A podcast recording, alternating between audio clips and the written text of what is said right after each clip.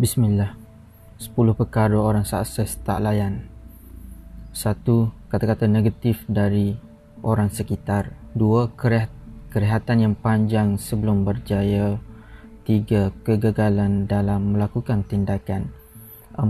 Perbuatan tanpa matlamat dan arah tuju yang jelas 5. Kemalasan diri sendiri 6. Fikiran negatif ke arah mensabotaj diri sendiri Tujuh perkara yang mengganggu fokus sepanjang perjalanan. Lapan, pembaziran dan penangguhan masa kepada perkara tidak produktif. Sembilan, bahan bacaan dan media yang tidak memberi faedah. Sepuluh, bisikan, syait, bisikan syaitan yang mengganggu supaya tidak berusaha untuk mencapai kejayaan. Kredit kepada Nizam Muhammad dibaca oleh Adli Norazmi. Malaysia membaca nota ilmu pilihan pada 18 November 2020.